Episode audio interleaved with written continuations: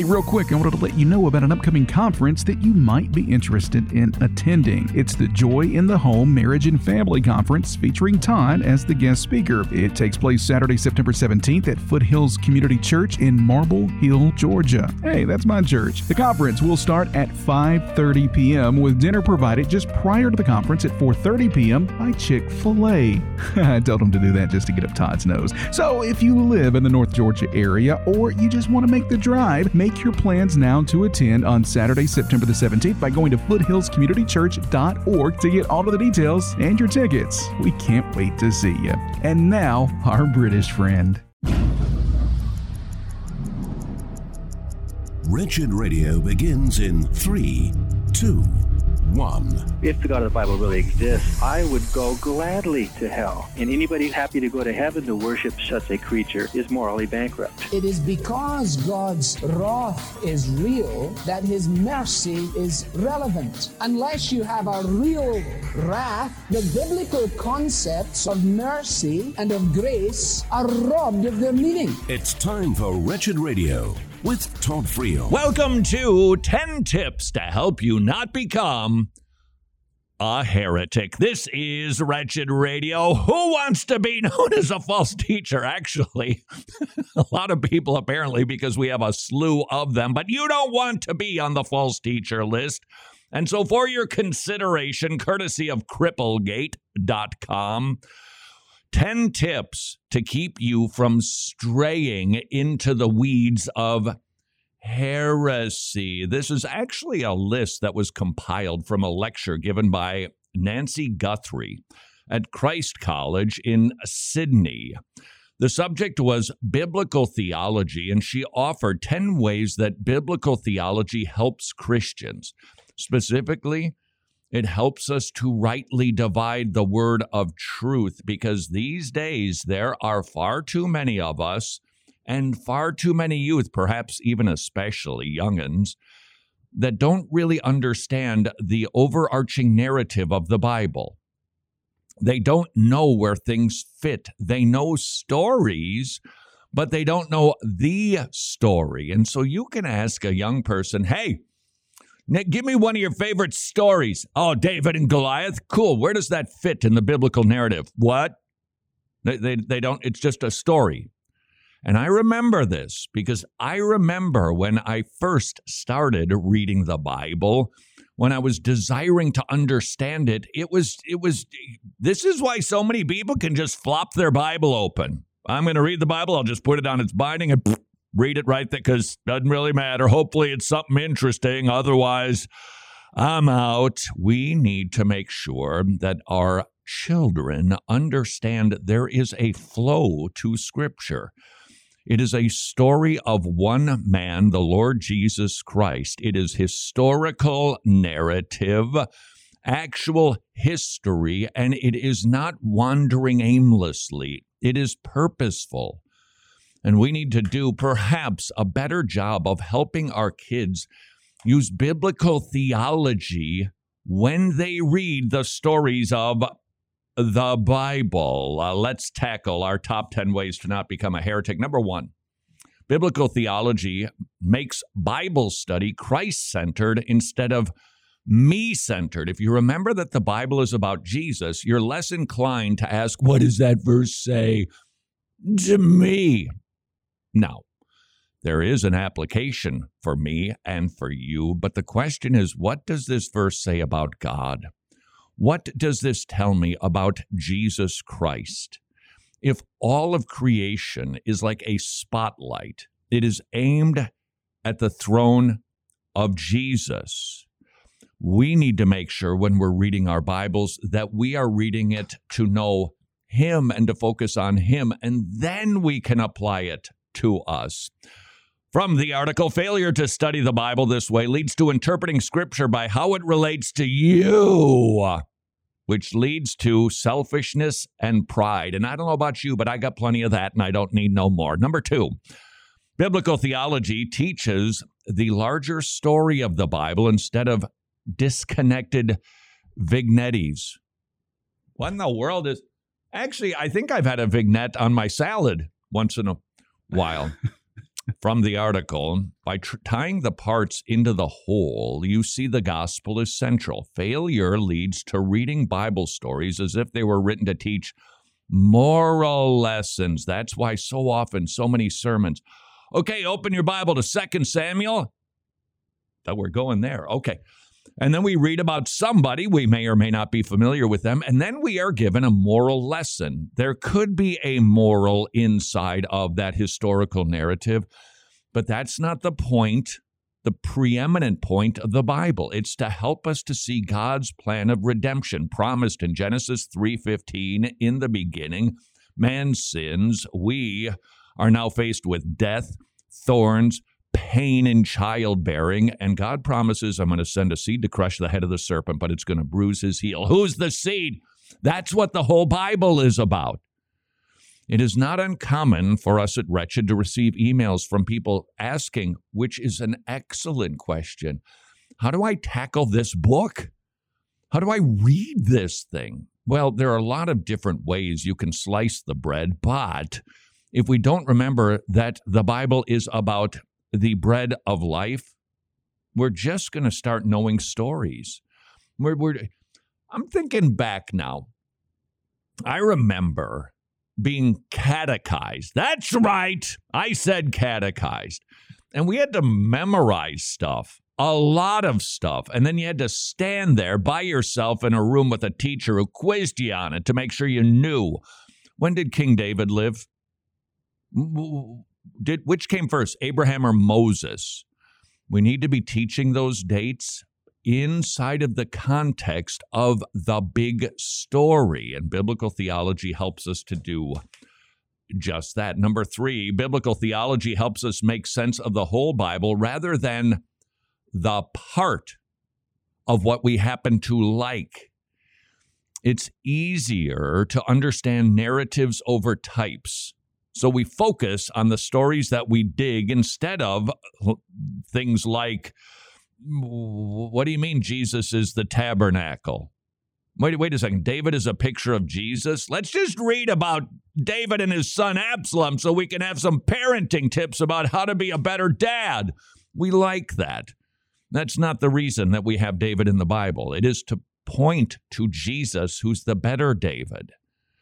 We need to use biblical theology. Number four, it helps us to understand challenging stories instead of questioning God. Here's an example Hosea. This is a story. Wait, you want the guy to marry a prostitute? What? Why in the world would God do that? It's to paint a picture for us of God's patience and faithfulness and willingness to Forgive. That is what Hosea is about, not how to control your wife. Although I suspect that sermon has been preached more than once. Number five, biblical theology leads us to study what we need to know most instead of what we want to know most. Without biblical theology, we have a tendency to approach the Bible like a great big concordance. I need to know something about spending. I'm going to go look up the word money. Okay, that's fine. We can certainly do that. In fact, frankly, we should do that. I find that to be a fun exercise. Yep, I'm that dorky, but that doesn't really help us to understand the Bible when we go look for this and we're scattershot and all over the place. Instead, remembering the arc of the story, you turn to that section of scripture and you remember this is about Jesus. This is pointing to him. Now, you might say there's an awful lot of details in 1st and 2nd Samuel, 1st and 2nd Kings, and then uh, they, they get taken away to Assyria, then Babylon, and per- Persia. Why, why, why? What, how is that all pointing to Jesus? It's God's faithfulness to his Abrahamic covenant of a land, a nation, and a seed. That is what the Old Testament is about. Now you read it that way, and suddenly it's like, oh, I get it. This thing actually flows and goes. If we apply biblical theology, it focuses on the consummation of all things rather than on the individual's arrival in heaven. I thought this was interesting. When we don't read the Bible, understanding the great narrative is Jesus, it leads to themes terminating on self. And those thematic chords terminate when the individual gets saved and has the assurance of heaven. Biblical theology pushes you forward to consummation. The story isn't done.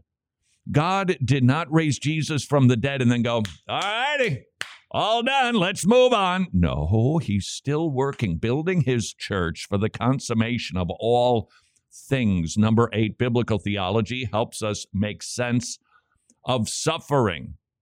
Oops, I forgot seven. That's okay. Seven wasn't very good anyway. I'll just be honest with you. Biblical theology helps us make sense of suffering by finding answers in how we relate back to God rather than finding answers in our circumstances. Let me explain. Biblical theology drives somebody who is hurting to a deeper answer.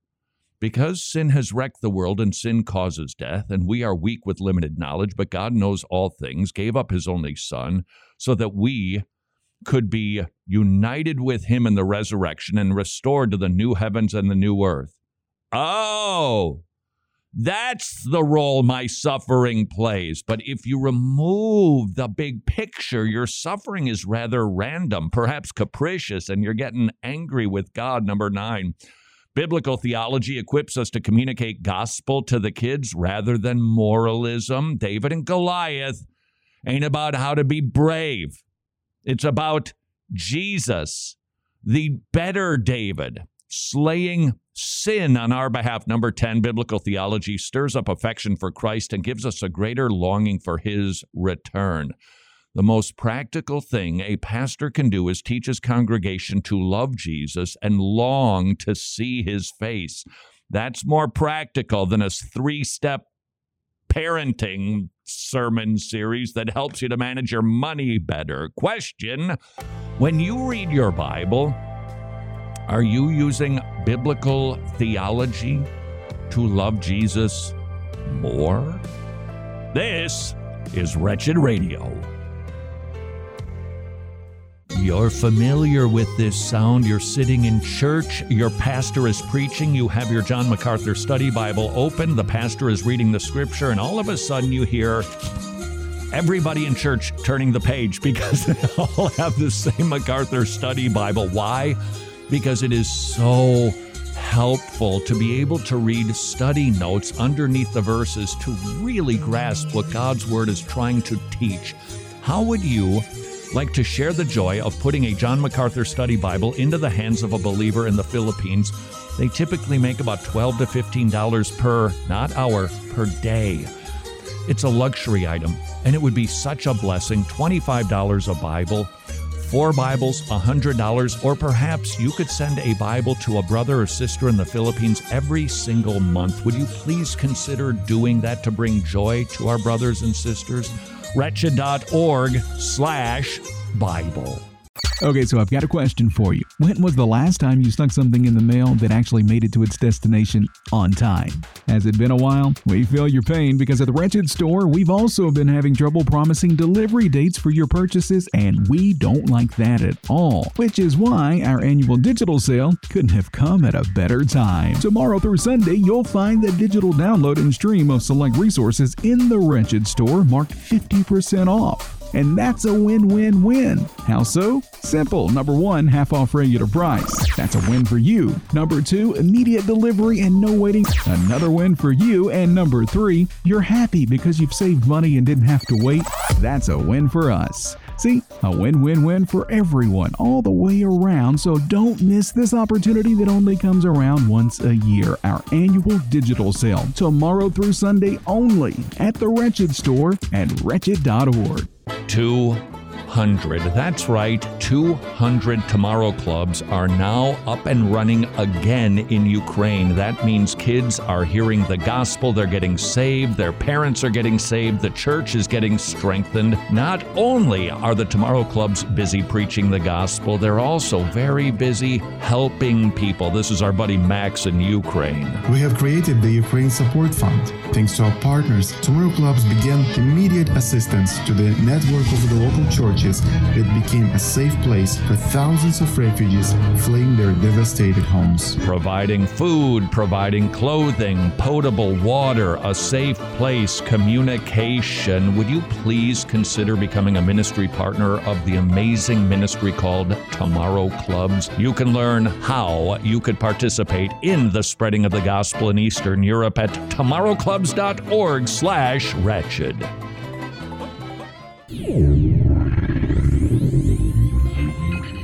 Know your reformers. Martin Luther was a German monk and professor who was plagued with doubt about his salvation. When he finally read the Bible for himself, he rediscovered the doctrine of justification by grace through faith. His bold witness for biblical truth was the spark that ignited the Protestant Reformation.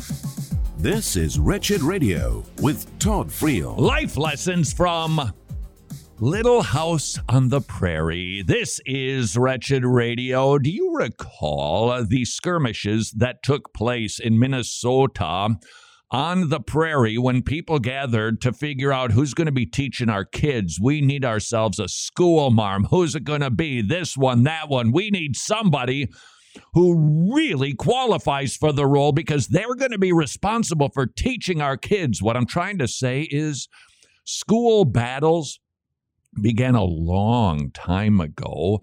Fast forward off the little house, you can go to the East Coast. Seminaries started by godly men for the propagation of the gospel. Think Princeton, think Harvard, you know, the old Veritas school that was connected to Christ. These were all institutions that had a Christian purpose. If you visited any of the Ivy League schools, you've noticed it's not the same. They do not appear to look the way that they were created to exist. Instead, we find ourselves looking at liberal bastions where people are being indoctrinated by, well, frankly, let's just get used to saying it Marxism. It's what's being indoctrinated, downloaded constantly to the kids, not to mention the smut that they are exposed to. What happened? Well, we recognize that schools are important. That's why Christians founded and started them. But the liberals also recognize hey, wait a second. If we can control the mind of a kid, we got him for life.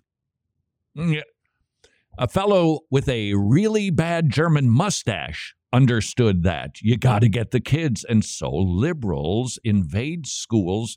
They rarely start up a liberal institution, although these days you probably could and it would be successful. But historically, because all of our institutions were started way more conservatively slash biblically, they go in and they take them over. They, they, they, they, they make their way into positions of power and then they start downloading their theology, which is lacking God. So I guess it would just be ology. Is what it. No, it'd just be logy. Is what. Yes, it would just be their logos that gets downloaded to the kids, and it gets infested into the systems. And so we see universities toppling down. Fast forward to today, the battle is raging in local schools. No doubt you have seen some of the videos of parents who have had the courage to stand up at a school board meeting and say, Whoa, whoa, whoa, whoa. Let me let me just read to you from this book that is in your library. And they shut the person down because it's so dirty they don't want anybody hearing it. Which is why they're controlling the libraries. We just saw this in Texas because a couple of people complained certain books got put onto the, the watch list of books that need to be reconsidered in light of the new creden- the new criteria that is used to determine if that's appropriate for kids or not. Now, thankfully, there's a couple of books in there that should be on there that Bobby wants to be Sally, but the Bible is on that list. What is going on? It's the battle for our schools. For your consideration, here are some of those skirmishes, which, by the way, have led to 2 million students leaving public schools since 2020. A group called Education Next. Apparently, they're nonpartisan. Is anybody really? Public schools declined from 81 to 76.5%. Charter school enrollment went up 5%. Private enrollment increased 1.7%. And homeschooling went up 0.6%. Perhaps it's because a lot of people are recognizing I just can't leave my kid in that cauldron. Let's take a look at Australia. Now, this happens to be Australia, but I think this is going. No, there's one in Australia. This stuff is here. According to the Herald Sun, a girl identifies as a cat. And the private school she attends allows her to be nonverbal and act feline as long as she doesn't become a distraction to other students. Um, I think you automatically become a distraction to other students when you're allowed to sit there and meow and lick your paws that you don't actually possess. This particular school, hey, if that's the way you express yourself, then we're just going to leave you alone. This is going on in the States. It's going on in Australia. I know it because I know teachers and they tell me so. People thinking that they're cats and schools that say, yeah, that works. Yeah, that, that makes perfect sense. And speaking of cats, it seems to me that if we are all thumbs up as a culture about genital mutilation with our children when it comes to their genders, uh, shouldn't we come up with a procedure to apply a tail to these feline kids? Shouldn't we help them grow fur all over their body? Shouldn't we help them? Uh, Got to cut off their finger. See, what you can do is you can just cut off their fingers, and then that's almost like a paw. And even as I say this, anybody with an ounce of common sense would go, Don't be ridiculous. And I say, Bingo. How unimaginable is it that we are allowing our kids to be put under a surgeon's scalpel to mutilate their bodies? Speaking of which, received a really thoughtful email from Ron. He said, maybe we can use the Motte and Bailey when it comes to genital mutilation or gender care. You know, the Motte and Bailey, we have a concept we agree on, then we somebody goes out to the streets to apply it in a really wonky way. You tag them on it, and then they go back to the original premise and say, "Well, don't you want it to be like we agreed?" We're arguing over the application of it, but this is a liberal tactic that I actually think that we could use. So let's let's try to Motte and Bailey back at progressives.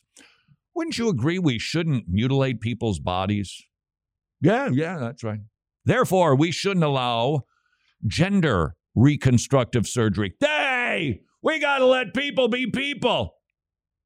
But don't you want people to not have their bodies mutilated? See what we did right there? It's a Motte Bailey. Maybe we could use that in our schools. California school refuses to change long held policy this is since I think they've been in business since 1970 something. It's a Christian school, therefore, they have rules about how you can behave. Fancy that. Well, that rascally teacher sent out an email to everybody saying, just want to remind you, parents, these are our standards and values regarding sexuality, and if somebody acts outside of those bounds, they will be sent home. Oh! Death threats. The guy is receiving death threats. It's in Florida, and this uh, this is uh, Grace Christian School. The administrator is standing firm. He's standing up and saying, Look, this is what we've always taught. I can't believe that you don't understand this. Why are you suddenly coming after us? Oh, yeah, because morality has changed and they don't want schools that don't indoctrinate children with their foolishness. This guy, quote, if I back down from something like this, I'm abandoning what God has said is the truth. I kind of rack my brain to like, how is this hard for people to understand? this is what God said. This is one of the many reasons we have a Christian school, and we're not going to abandon this policy. God has spoken on these issues. I think this is an example of an individual who is demonstrating the courage that is necessary to not be silent in these situations. Now, the man's family has been receiving death threats. Other teachers, I believe, have also received death threats. Nevertheless, he says we, we just can't change it. Why? Quote, we believe that God created mankind in his image, male and female. We're different, but with equal dignity. In other words, that's the basis for our morality. Therefore, one's biological sex must be affirmed, and no attempt should be made to physically change, alter, or disagree with one's biological gender, including but not limited to elective sex reassignment, transvestite, transgender, or non binary gender fluid acts of conduct. I have no idea what most of that means. School students in school will be referred by their gender on their birth certificate and be referenced in name in the same fashion. And the world is howling because he's simply saying, This is what God says. There's a battle for our schools going on right now. I have a stack of stories that indicate there is a lot of tussle happening. I'm not telling you that you've got to engage in that tussle. Everybody needs to decide, but we need to recognize if you totally lose those institutions, you, you've got a culture that is just going to continue to devolve. What can you do? I think you need to figure that out based on your life. I, I think you need to determine how involved you want to be. You've got other considerations, other ministries. But might I suggest that we do not overlook the social skirmishes that are taking place and fail to remember there are wars going on for our schools. Nothing new under the sun. This is Wretched Radio. This is Wretched Radio, and I'm Jimmy Hicks. And we start with news that won't shock, but obviously does disappoint. Pope Francis has reappointed Father James Martin to another five year term as a Vatican communications advisor. And it's disappointing news because Martin is very pro LGBT and has worked pretty hard to promote the sinful ideology. Some of his most disturbing actions include promoting an image that was drawn that depicts Jesus as a homosexual. And Martin has also described viewing God as a male as, quote, damaging. And it's also important to note that Martin is not supported by all Catholics. Many actually condemn his position and actions, though it seems he and the pontiff appear to have strong ties. Well, while there are tons of, quote, medical experts across the country touting body mutilation as helpful for minors, real experts seem to have very opposite positions. And I'm talking about real experts like the president of the American College of Pediatricians, the Florida Surgeon General, medical professors from Washington University, and even multiple secular psychiatrists from Johns Hopkins, who all are spreading the same message that puberty blockers are child abuse and a gateway to surgical mutilation. You know, I just wonder why so many people hate children so much to allow them to do this type of harm to themselves is absolutely disgraceful. But do you remember in 2008 when GM and Chrysler were given government bailouts? Whatever your position was on that. I think we would all prefer those bailouts over the ones being given to a privately owned abortion business in Newfoundland. One million taxpayer dollars are being given to Athena Health Center so it can continue murdering babies. Apparently, the abortion mill is in danger of shutting its doors, and the government in Newfoundland sees that as a bad thing. A federal judge in Texas has blocked the Biden administration's HHS guidance that would require ER doctors in pro life states to perform abortions. In a statement on the ruling, Texas Attorney General Ken Paxton said that the HHS guidance was just the latest unlawful action by the Biden administration. Paxton also tweeted that the ruling was a win for babies, mothers, and the Texas healthcare industry, but mostly babies. Well, there appears to be some infighting within the LGBT camp. The hashtag LGBDropTheT has been trending on Twitter recently, as it seems some believe the transgender movement has hijacked the gay rights movement and made it unrecognizable. The most popular tweet that's being shared around is an image of a hand with scissors cutting the T out of LGBT, saying no pride in sexualizing children, usurping women's rights. And obviously, while I still have many disagreements with those pushing the drop the T trend, I can't say I disagree with them on this. More Wretched Radio is straight ahead. I'm Jimmy Hicks. Books of the Bible.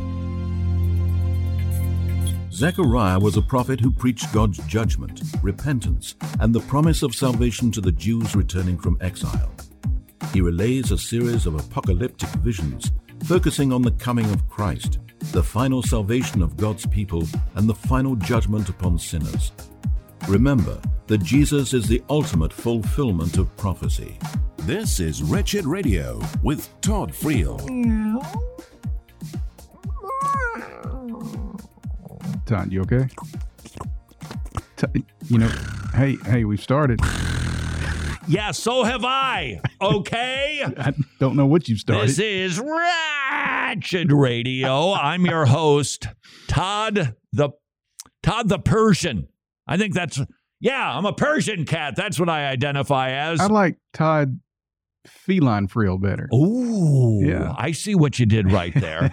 Todd Feline Friel. It's it's sort of it's sort of like a, you know like a race car driver who has a cool name. Yeah, that's Todd it. Feline. I'm your host. Believe me, I'm a cat. You would say, we need to jump in and help that fellow. We need to rescue that individual from this delusion that they're actually a cat, and yet our schools allow it. They don't. I don't. If a kid comes to school with some sort of tail sewed onto the back of their blue jeans, or what? They've got a little collar on with a little bell that goes dingly dingly dingly ding. They they hey, knock it off. I don't think that should be the response at all. It should be, hey, let's talk about this and meet privately to get those young people some help. But isn't it wise to raise a question if kids are desiring to change their gender and their species by becoming cats? Shouldn't we ask why is this trend happening? Many people have observed it is because of the uh, willingness of people to, first of all, put up with it, and second of all, because of the attention it garners them, third of all, because social media promotes it. I'm this is this is not really an exaggeration that you go online and you say, you know, it's it's the craziest thing, but I just sometimes feel like, you know, I got to scratch my neck. That's because you're a dog. Oh, I guess I'm, yeah, maybe I'm a dog. You say that's ridiculous. I say they're doing that with kids regarding their genders. You know, I, I, I'm kind of a tomboy. That's because you're a dude and not a goyle. That's what's going on online. But I think there's another realm that we should be peeking into to see what's the problem, what has changed in our world. I think that there are some institutions that we can take a look at to examine have we changed? Are we failing young people in some way? The first institution, home. Are homes giving our kids the attention they need? Or is it possible that two parent families that are that are two parent working families just aren't able to provide their kids the attention and so they get it by becoming a kitty cat? Is that possible?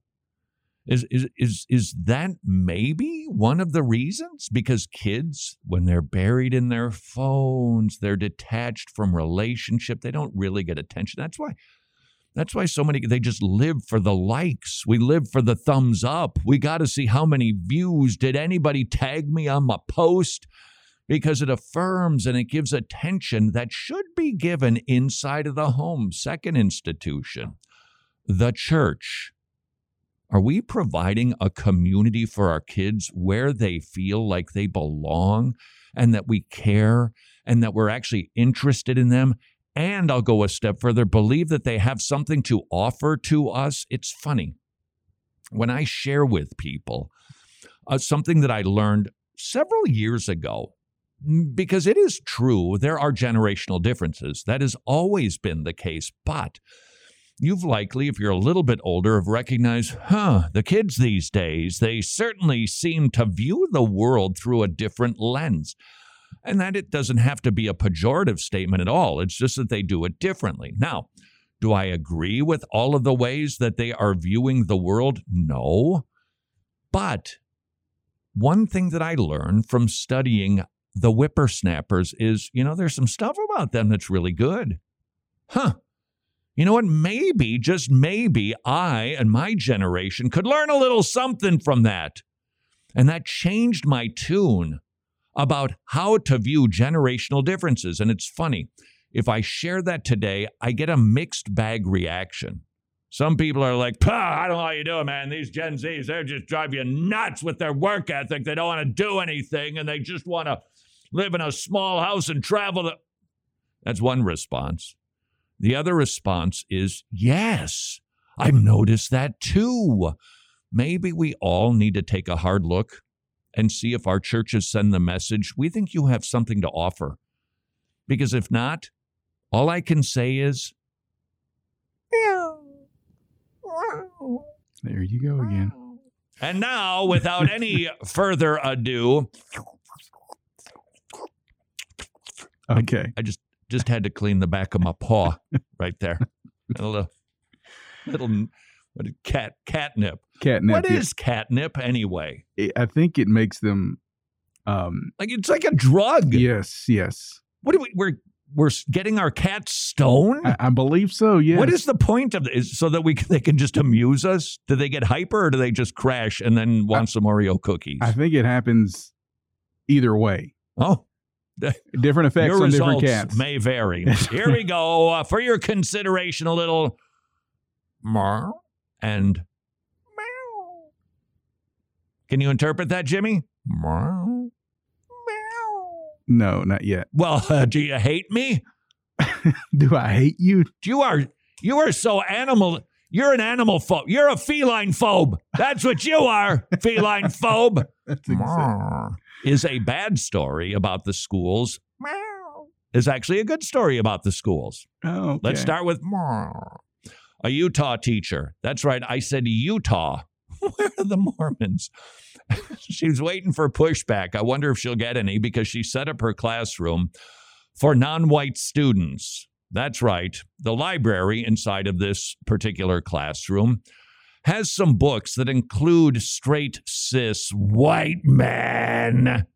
You have, you have to say it like that because that's the disgust that comes behind it.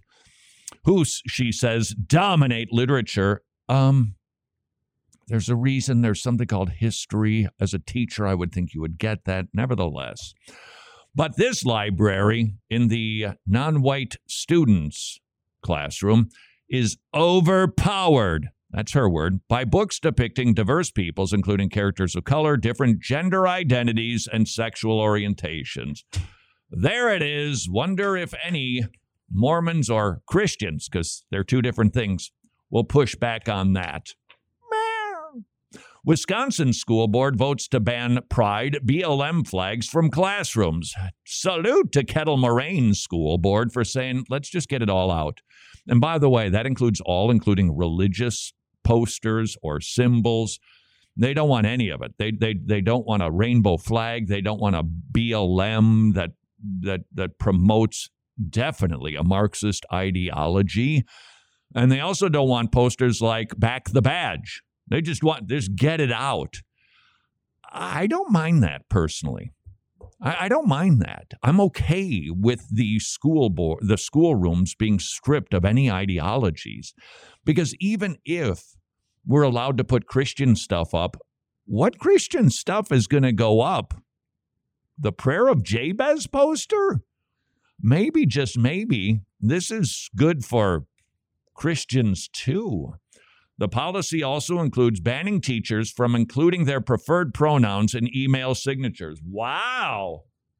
And that's in Wisconsin. Don't know if you've ever been there. It is a really great state. It is a lovely state. Just happens to be really liberal, especially in Madison, Wisconsin. Woof da, that is like just a beacon of progressivism so salute to Kettle Moraine for saying, no, we're not playing those reindeer games. Loudoun County, Virginia. A father is seen in a video that's gone a bit viral being tackled and dragged out of a school board meeting. t shirt torn, hands cuffed, his mouth apparently bleeding. This 48 year old dad committed the heinous crime of protesting the board's woke policy of gender fluid bathrooms because his daughter was sexually assaulted in one by a boy who, quote, sometimes wears a skirt. How offensive to women is that? That's all it, Jimmy, you put on a skirt and say, no, it's not a kilt. Congratulations, you're a woman. Really? That's all it takes these days? By the way, the kid was ultimately arrested because he committed another assault elsewhere. In other words, the dad was vindicated. During the meeting, woke board members and some parents just wouldn't let him speak. They said they knew of no assaults in trans friendly bathrooms and that the predator transgender student or person simply does not exist. For losing his cool at this refusal to know the facts, police took him out of the building. Texas schools hanging in God We Trust signs after new state law requires donated signs to be posting. We'll see how that one works out. okay. I'm okay with In God We Trust. I'm okay with it. It wouldn't break my heart if it weren't there, but I'm okay with that. But yikes. When the Satanist Club says, We're a religious organization, here's our poster. It's a picture of Harry Potter. Sorry, that was really cheap. So let me apologize. this is Wretched Radio. Hey, isn't this groovy? Dozens of crisis pregnancy centers have been vandalized or set on fire because of the Roe v. Wade decision. A preborn center in Buffalo was firebombed. A preborn clinic in Gresham, Oregon was hit with an incendiary device. A preborn clinic in Miami vandalized, and they're receiving bomb threats. In other words, the battle for life is becoming a battle for life, and yet the preborn centers continue to open. Support organizations like Preborn and like your local pregnancy clinic that are unwaveringly and without fear opening again today offering free, loving, Christ centered alternatives to these young women. Be part of the solution. Please join the uh, literal battle for life. Preborn.org slash wretched. Preborn.org slash wretched. Hey, hey, thank you for tuning in to Wretched Radio today. We certainly appreciate your time. Did you know there is actually something in existence that gives you information on things happening at Wretched? Things like upcoming product launches, or details on upcoming seasons of our productions of Wretched Radio, Wretched TV, Road Trip to Truth, Transformed, and Breaking Bread. Also, information on job openings here at Wretched, information on upcoming sales in the Wretched store. What I'm referring to is the monthly Wretched newsletter. If you're not already receiving the Wretched newsletter, you're missing out on all of these things and more. The Wretched newsletter also contains thorough and in depth messages on a wide range of theological topics, and that's not all. As a Wretched newsletter subscriber, you're also eligible for resources that we give away daily here at Wretched. So sign up and don't miss out on any of this stuff by becoming a Wretched newsletter subscriber by visiting our website at wretched.org, scroll to the bottom of the page, and fill out the form. Wretched, amazing grace, amazing gospel. How's inflation been treating you if costs for health insurance are skyrocketing in your home? Would you please visit medishare.com slash wretched. Affordable biblical health sharing Christians paying for other Christians' medical bills, which means you don't have to worry where the money is going for mm, bad stuff. Second of all, you can save on average $500 per month. And finally, Medishare. It's the gold standard for healthcare sharing for more than 25 years. It works, and the members, including myself and Mrs. Friel, love it, which is why their customer satisfaction rate is double traditional health insurance. If inflation has got you down, call up the people at Medishare 844-34 Bible or medishare.com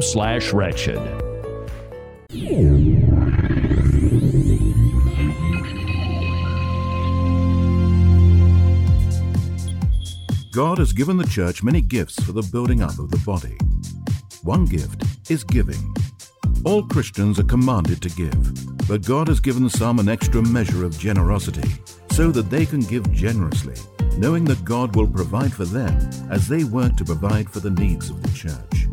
This is Wretched Radio with Todd Friel. Yes, Pastor, I'm afraid we're talking about you. This is Wretched Radio, a subject that is near and dear to all of our Christian hearts because we all listen and love to hear preaching. We dig sermon hour.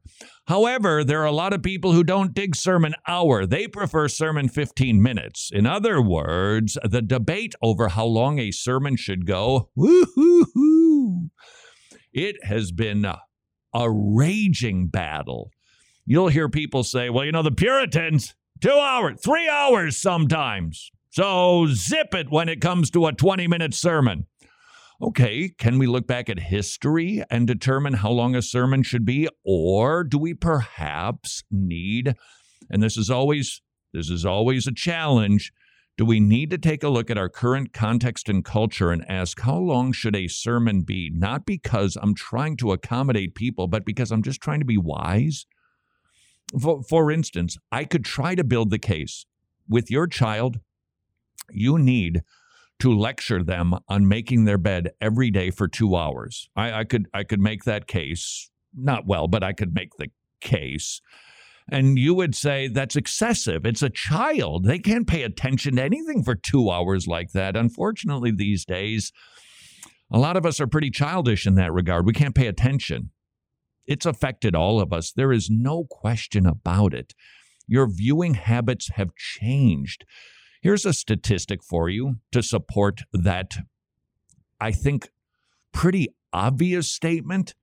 Do you know how long a YouTube video has to keep somebody engaged? In other words, how long does it take for a person? They click on a YouTube video, the thumbnail caught their attention, the title was catchy, it applied to them, click. How long does a the average person watch that video before determining to go, I'm out? Jimmy? 20 seconds. Not even close. Really? Mm-hmm. Want to try again? Five seconds. Three. Wow. Three seconds. Why? That's it's the way that we're all being trained. I got it. I, I felt it in myself yesterday. I'm busy. I actually left the office and found myself in the basement of my house because I'm working on uh, 13 scripts for Road Trip to Truth season four. And I needed to concentrate. But guess what? leaving the office and sitting in the basement of our house all by myself, I was still distracted. The phone is right there, just right. And I kept texting you. I'll just check. You kept texting me. The knife. But you can't help it. That's just the way that our brains are wired and trained. Maybe, just maybe, this rather helpful list from For the Church 10 reasons your sermons shouldn't be too short or too long will guide all of us without compromising. I, I think the ideal is, hey, look, two hours, no, no problem. Uh, that that should be it. But are we really compromising on the focus and elevation that we put on the preaching of the Word of God by saying maybe there should be limits and there's some considerations that don't mean compromise; it just means wise. Number one, your sermon shouldn't be too short because Sunday is often the only Bible your people will get each week. Sadly, that's true. Some churches, and even in good churches, people dutifully go for whatever reason, and it's the only time that a Bible is spoken to them, where they hear the word read or they hear preaching. Now, it could be somebody who's just checking out the church, but it could be the kids, it could be some parents who are still drinking a whole lot of milk, and it's the only milk that they get Sunday morning. So if you just do this 15 minute business, you're you're just not feeding the people that need nourishment a lot. Number 2, your sermon shouldn't be too short because the word of God is worthy of sustained attention, not drive-by sampling. Short shrifting the sermon communicates to the people that the Bible is not worth gazing at. This is a this is a line that you you hear in YouTube in youth groups all the time. All right, man, let's just do it. We're just going to do this really quick, man. Open up your Bible. Okay, you don't have to open a Bible. That's okay. Don't worry. If you got it on your phone, that's cool. But don't worry. We'll get through this really fast. What does that communicate? Number three, your sermon shouldn't be too short because hearing from God, and I don't mean in a voice, I mean hearing from God through the mouth of a sinful man as the word gets exegeted, should have the most prominent place in the gathering. It should be longer than worship. I'm sorry, it just should. And these days, isn't the trend? Oy, oy, oy, when are we going to get to sit down? And on and on the music goes, and the worship team 30 minutes, 40 minutes, and then, okay, everybody, morning. And then we zip through a sermon. What does it say? That singing songs to God is more important than hearing from God. This is not to suggest worship is insignificant. Of course, it's not. But the word should be preeminent. Why? Because this is God's word. He's communicating to us. This is from Cripplegate. No, for the church. One and the same. God deserves our words, but he can live without them. We, on the other hand, cannot live without a word from God. Ain't it the truth? Number four, sermons shouldn't be too short because the church should subvert, not support convenience culture. We recognize that we are getting trained to have a shorter and shorter attention span. The church needs to buck against that trend. No, we're not playing those reindeer games. We've got something worthy of your attention. And I think there's some validity to an argument to a degree. Hey, you can sit and watch a football game for three hours. Why can't you listen to a 30 minute sermon? To a degree, I get that, but let's be honest, it's a different thing. Listening to a sermon demands work, attention, some discipline because our bodies buck against the consumption of the Word of God. Let's not go with the trend. Don't make your sermons too short. The church isn't called to reflect the culture back to itself, but to train followers of Jesus to live in countercultural ways. Number five, sermons that are too short just don't do justice to biblical texts. What is too short? Well, let's take a look at the five ways that your sermon, five reasons your sermon shouldn't be too long, and maybe that'll answer your question. Number one, Overly long sermons often dilute the substance of meaningful exposition. This is really interesting from For the Church. My diagnosis for too long sermons is usually that the preacher's trying to do too much. You don't have to say everything the text brings to your preparation. You, you, you, you can leave stuff out. A judicious self editing is one of the preacher's best tools.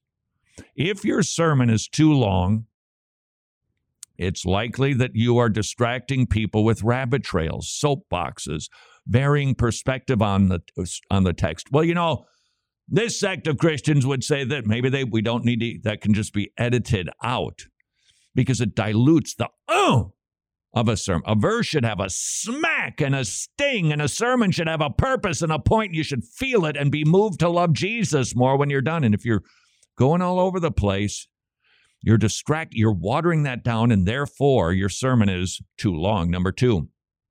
There is such a thing as fatiguing people's ability to receive information. Just as it's not good to accommodate people's short attention span, it's also not good to test their endurance. Maybe build it up. Your people can only do 30 minutes. Okay. You can live with that for a bit. Then you start going 32, 34, 35 and you you you grow them and build them in that endurance. You don't test it. People have a limit when it comes to downloading information. This is not a compromise. Don't you want people to love Jesus more when it's all done? Of course you do. If you just go on and on because you think that we're compromising by not preaching the word for 75 minutes on a Sunday, well, then you're diluting the purpose of the entire endeavor. Number three, the aim of a sermon is worship, not exhaustive knowledge. That's that's why I've heard Steve Lawson, who who teaches expository preaching. He's the homiletics prof the head of the division at Master Sem. And I think at Ligonier, he said too many sermons are just a download dump. That's not what preaching is. Number four, It is better to leave people wanting more than wishing there'd been less. Many sermons are too long because the pastor just doesn't know how to land that plane. So if this this is from for the church, if you are looking to the clock and going, "Ah, I got to really hurry to get this out," you're probably just doing too much. And finally number 5, brace yourself for this one. Pastor whom we love you're probably not that good of a preacher. I didn't say it. This guy and this thing for the church said it. If somebody's been preaching faithfully for a few decades, they they probably are better. And maybe those sermons can be longer. But maybe you're not there yet. And you should consider that. Don't worry, you'll grow.